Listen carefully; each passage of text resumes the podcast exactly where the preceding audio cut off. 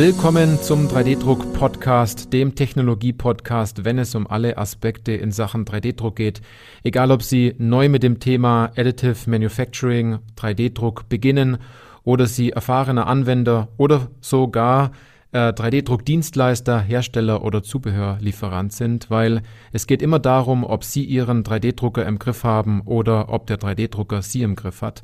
Ich bin Johannes Lutz und ich freue mich auf diese Podcast-Folge, weil es eine Interviewfolge in der Zusammenarbeit mit dem sechsten Additive Manufacturing Forum ist, das Anfang Juli in Berlin stattfinden wird. Und umso mehr freue ich mich auf meinen Interviewgast, und zwar Matthias Schmidt-Lehr. Er ist Co-Founder und Managing Partner des AM Power Leadership Teams und der AM Power GmbH und Co. KG mit dem Sitz in Hamburg. Herr Schmidt-Lehr, toll, dass Sie heute da sind. Stellen Sie sich doch bitte kurz vor.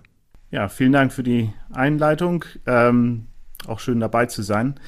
Äh, mein Name ist Matthias Schmidt-Lehr. Ich bin, ähm, wie schon gesagt, einer der drei Gründungspartner von Empower mit Sitz in Hamburg. Empower ist eine Beratungsgesellschaft für additive Fertigung ähm, jetzt seit fünf Jahren im, ähm, im Business. Ähm, wir sind mit drei Partnern gestartet vor fünf Jahren mit dem Ziel, Unternehmen auf der Anwenderseite, aber auch auf der Supply Chain, auf der Lieferantenseite bei der Einführung und der erfolgreichen, ähm, dem erfolgreichen Markteintritt in die additive Fertigung zu unterstützen. Ich bin selbst äh, Maschinenbauingenieur gelernt, ähm, habe eine Weile in einer Managementberatung, in einer größeren Managementberatung verbracht. Ähm, mich hat es dann aber wieder zu technischen Themen zurückgezogen, weshalb ich dann ans äh, Laserzentrum Nord gegangen bin in äh, Hamburg-Bergedorf, eins der relativ frühen ähm, Forschungsinstitute, das sich schwerpunktmäßig mit dem Thema additive Fertigung beschäftigt hat. Dort bin ich dann relativ schnell mit dem, äh, zunächst mit dem Kunststoff 3D-Druck in Berührung gekommen, dadurch, dass mein Schwerpunkt dann häufig auf dem Thema, Thema Anwendungsscreening ähm, und, und Business Case-Evaluierung war, hatte ich dann auch relativ schnell mit ähm, metalladitiven Fertigungsverfahren zu tun.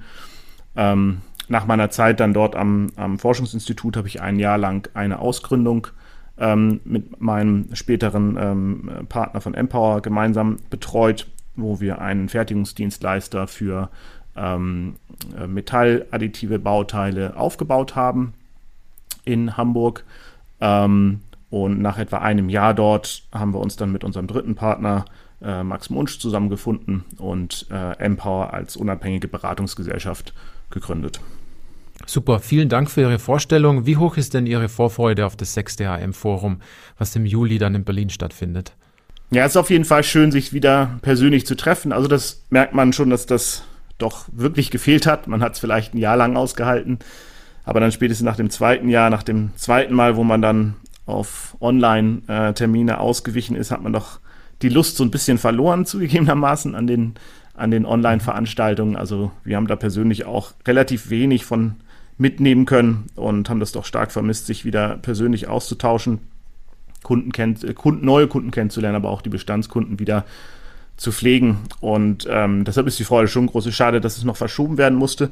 Aber ich denke, es ist jetzt noch ein guter Termin vor der Sommerpause gefunden worden. Und ähm, ja, wir freuen uns auf jeden Fall, da die, die, ähm, das Netzwerk wieder zu treffen und ähm, sich wieder mhm. auszutauschen, auf den neuesten Stand zu bringen. Okay, super. Jetzt sind Sie vorhin ganz kurz darauf eingegangen, wie Ihr Wertegang war. Wie war denn Ihre allererste Berührung mit dem Thema 3D-Druck und der additiven Fertigung? Ähm, das Laserzentrum Nord hat relativ früh auch durch seinen Standort mit ähm, Airbus zusammengearbeitet, mit den äh, Additivaktivitäten, mit den 3D-Druckaktivitäten bei Airbus.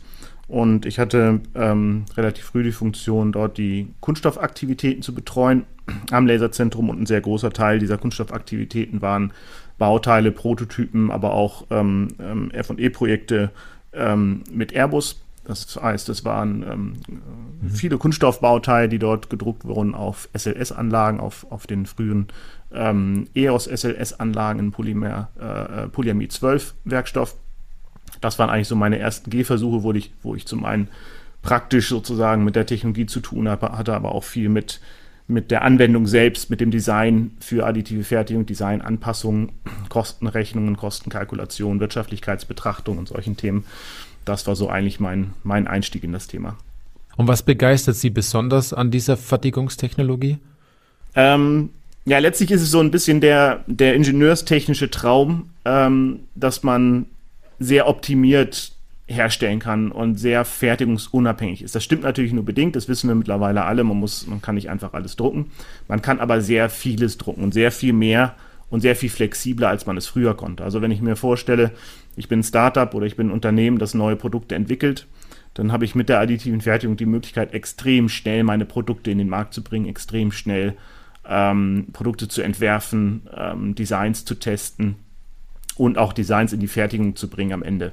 Das ist gar nicht vergleichbar damit mit dem Aufwand, den ich habe, wenn ich werkzeuggebundene Fertigung betreibe. Bei werkzeuggebundener Fertigung in Kunststoff habe ich sehr schnell mit, ähm, mit Lieferanten im Ausland zu tun. Ich muss mir sehr schnell Personal aufbauen oder per, äh, fachkundiges Personal haben, was dann was dann ähm, für so eine werkzeuggebundene Fertigung ähm, verantwortlich ist, was Kontakte zu Lieferanten aufnehmen muss, etc. Das kann ich in den seltensten Fällen tatsächlich intern machen.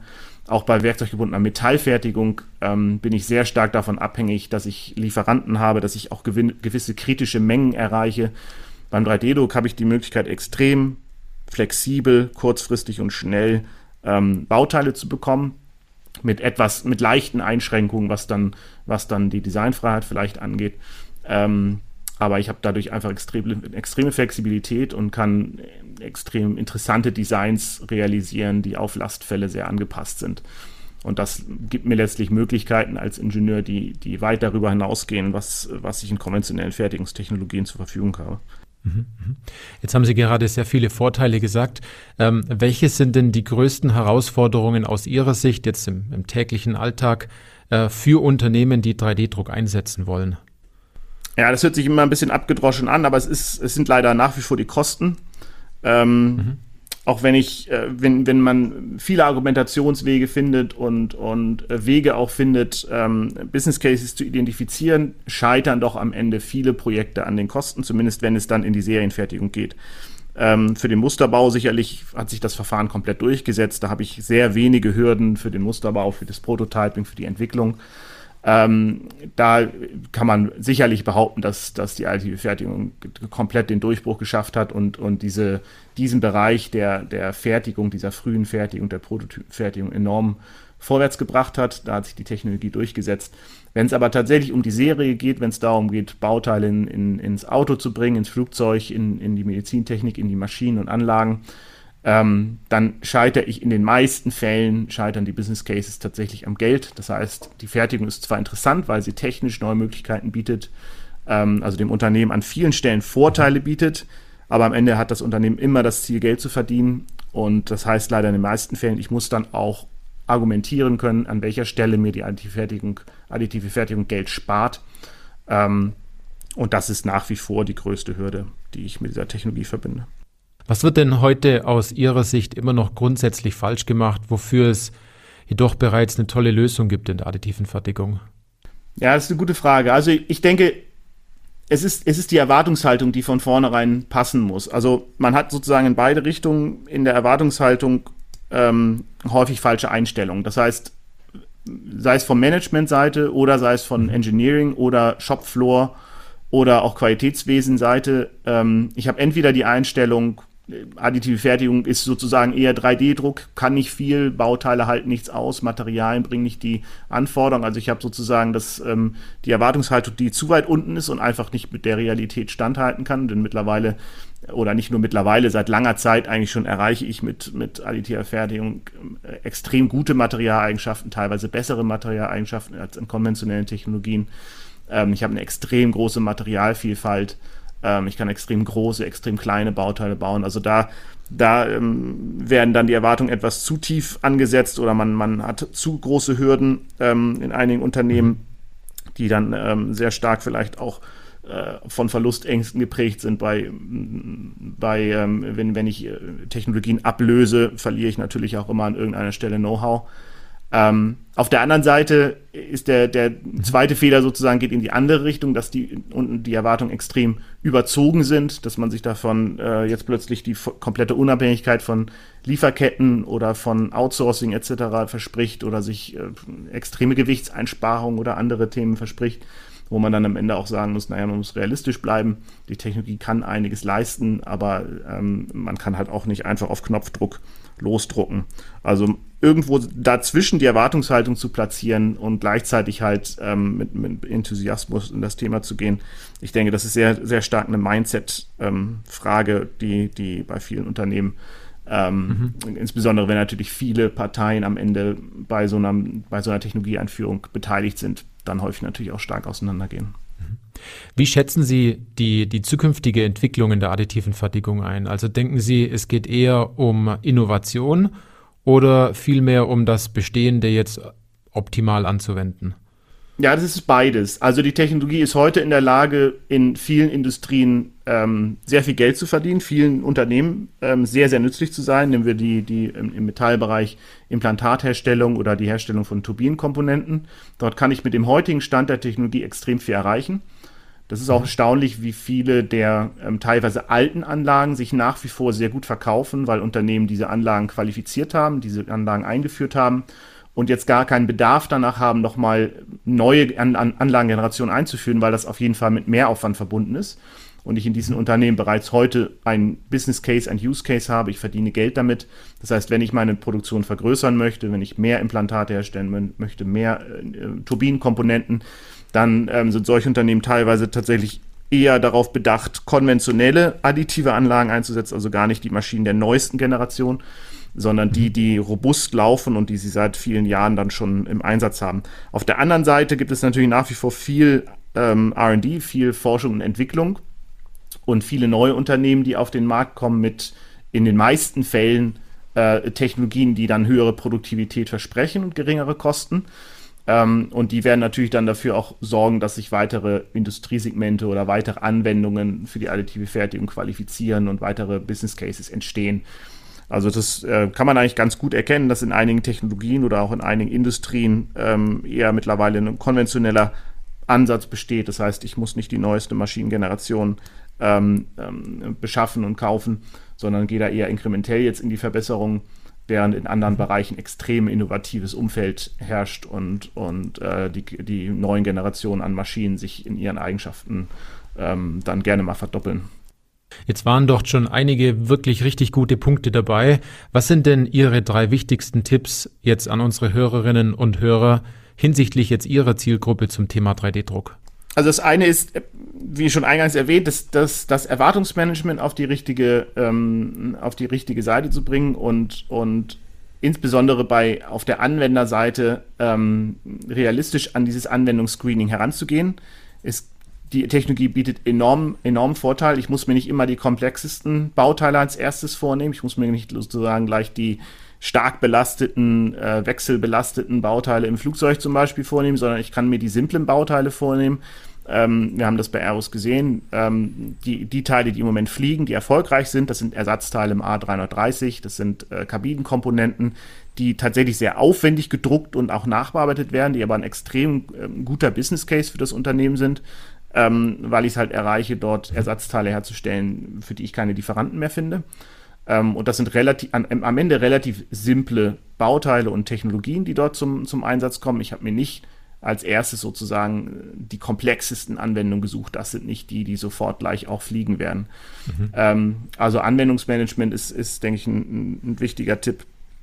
Auch auf der Lieferantenseite, und das ist ja auch von uns ein großer, ähm, eine große Kundengruppe, die Lieferanten von Maschinenanlagen, von Materialien, Software und, und Nachbearbeitungsanlagen. Ähm, auch hier ist das Erwartungsmanagement immer wieder wichtig. Ähm, wir versuchen ja durch unseren ähm, Reporter etwas Licht in die, in die, ähm, ins Dunkel zu bringen und, und ähm, ich sag mal, realistische Marktzahlen ähm, zu prognostizieren und den Markt auf, auf realistische Art und Weise zu erfassen. Ähm, denn da ist es auch tatsächlich so, dass, dass da sehr viel heiße Luft, wie man so schön sagt, im, in den letzten Jahren entstanden ist. Also viel, mhm. viel Erwartungshaltung, wo viel Geld dann auch investiert wurde daraufhin. und die Enttäuschung natürlich mittlerweile dann bei, bei einigen Unternehmen etwas größer ist und, und darüber nachgedacht wird, hier Anteile auch wieder Anteile auch wieder loszuwerden, weil man einfach diese Erwartungshaltung nicht erreicht. Mhm. Also realistisch an so ein Thema rangehen, ist, denke ich, einer der, der, ja, der wichtigsten Hinweise, die man da einem Unternehmen geben kann. Jedem, den ich äh, interviewe, stelle ich immer noch folgenden Satz zum Schluss. Und zwar, äh, bitte sind Sie doch so freundlich und äh, beenden doch folgenden Satz. 3D-Druck ist für mich. Eine Technologie mit ungeahnten Möglichkeiten. Super. Ähm, jetzt komme ich aber auch wirklich zur letzten Frage und zwar, Sie werden zusammen mit dem Professor Dr. Johannes Walter, er ist ja CEO am Institut für Produktionsmanagement, am zweiten Tag des AM-Forums gleich morgens ähm, ja, mit einem mit einem Vortrag eröffnen, der heißt 3D-Druck Markt in Zahlen. Ähm, was können die, die, die Zuschauer, Zuhörerinnen und Zuhörer äh, denn an, an diesem Punkt erwarten bei Ihnen? Ähm, ja, genau das, was, er, was der Titel sagt, Marktzahlen. Das heißt, wir wollen auf jeden Fall auf die, mhm. auf die Marktentwicklung eingehen, basierend auf unserem, auf unserem Marktreport, den wir im März veröffentlicht haben, aber auch auf den Trends, die sich dann in der Zwischenzeit ergeben haben. Ähm, wir kennen ja alle die, die politische Landschaft, die sich verschärft. Ähm, gleichzeitig aber auch mhm. Lichtblicke an anderen Stellen, ähm, wo sich neue, neue Opportunitäten auftun. Und ähm, ja, basierend auf, auf diesen Marktzahlen und auf unseren auf ähm, unseren, unseren Erkenntnissen, die wir aus unseren Projekten ziehen, ähm, möchte ich dann einmal eingangs zum, zum zweiten Tag dort einen, äh, einen kurzen Überblick geben, wo wir stehen heute und, und was wir zu erwarten mhm. haben in den kommenden Jahren. Mhm, mhm. Ich glaube, das ist super interessant, so den Blick in die Vergangenheit zu haben, ob das überhaupt alles so, so richtig prognostiziert worden ist und andererseits auch einen guten Blick in die Zukunft. Genau, das ist das Ziel, ja. Dann sage ich äh, vielen Dank für Ihre sehr interessanten Antworten. Ich freue mich schon sehr, wenn wir uns dann persönlich in Berlin dann treffen. Und äh, für alle Hörerinnen und Hörer, die jetzt noch mehr Informationen rund um das Thema 3D-Druck äh, haben möchten oder zum Thema Additive Manufacturing Forum oder den direkten äh, Kontakt zu dem Hans Schmidt-Lehr, ähm, für die haben wir alle in den Show Notes etwas an Links entsprechend bereitgestellt. Dann sage ich vielen Dank, dass Sie dabei waren. Sehr gerne. Und in diesem Sinne, äh, machen Sie es gut und bis zur nächsten Podcast-Folge. Alles klar. Vielen Dank auch von meiner Seite.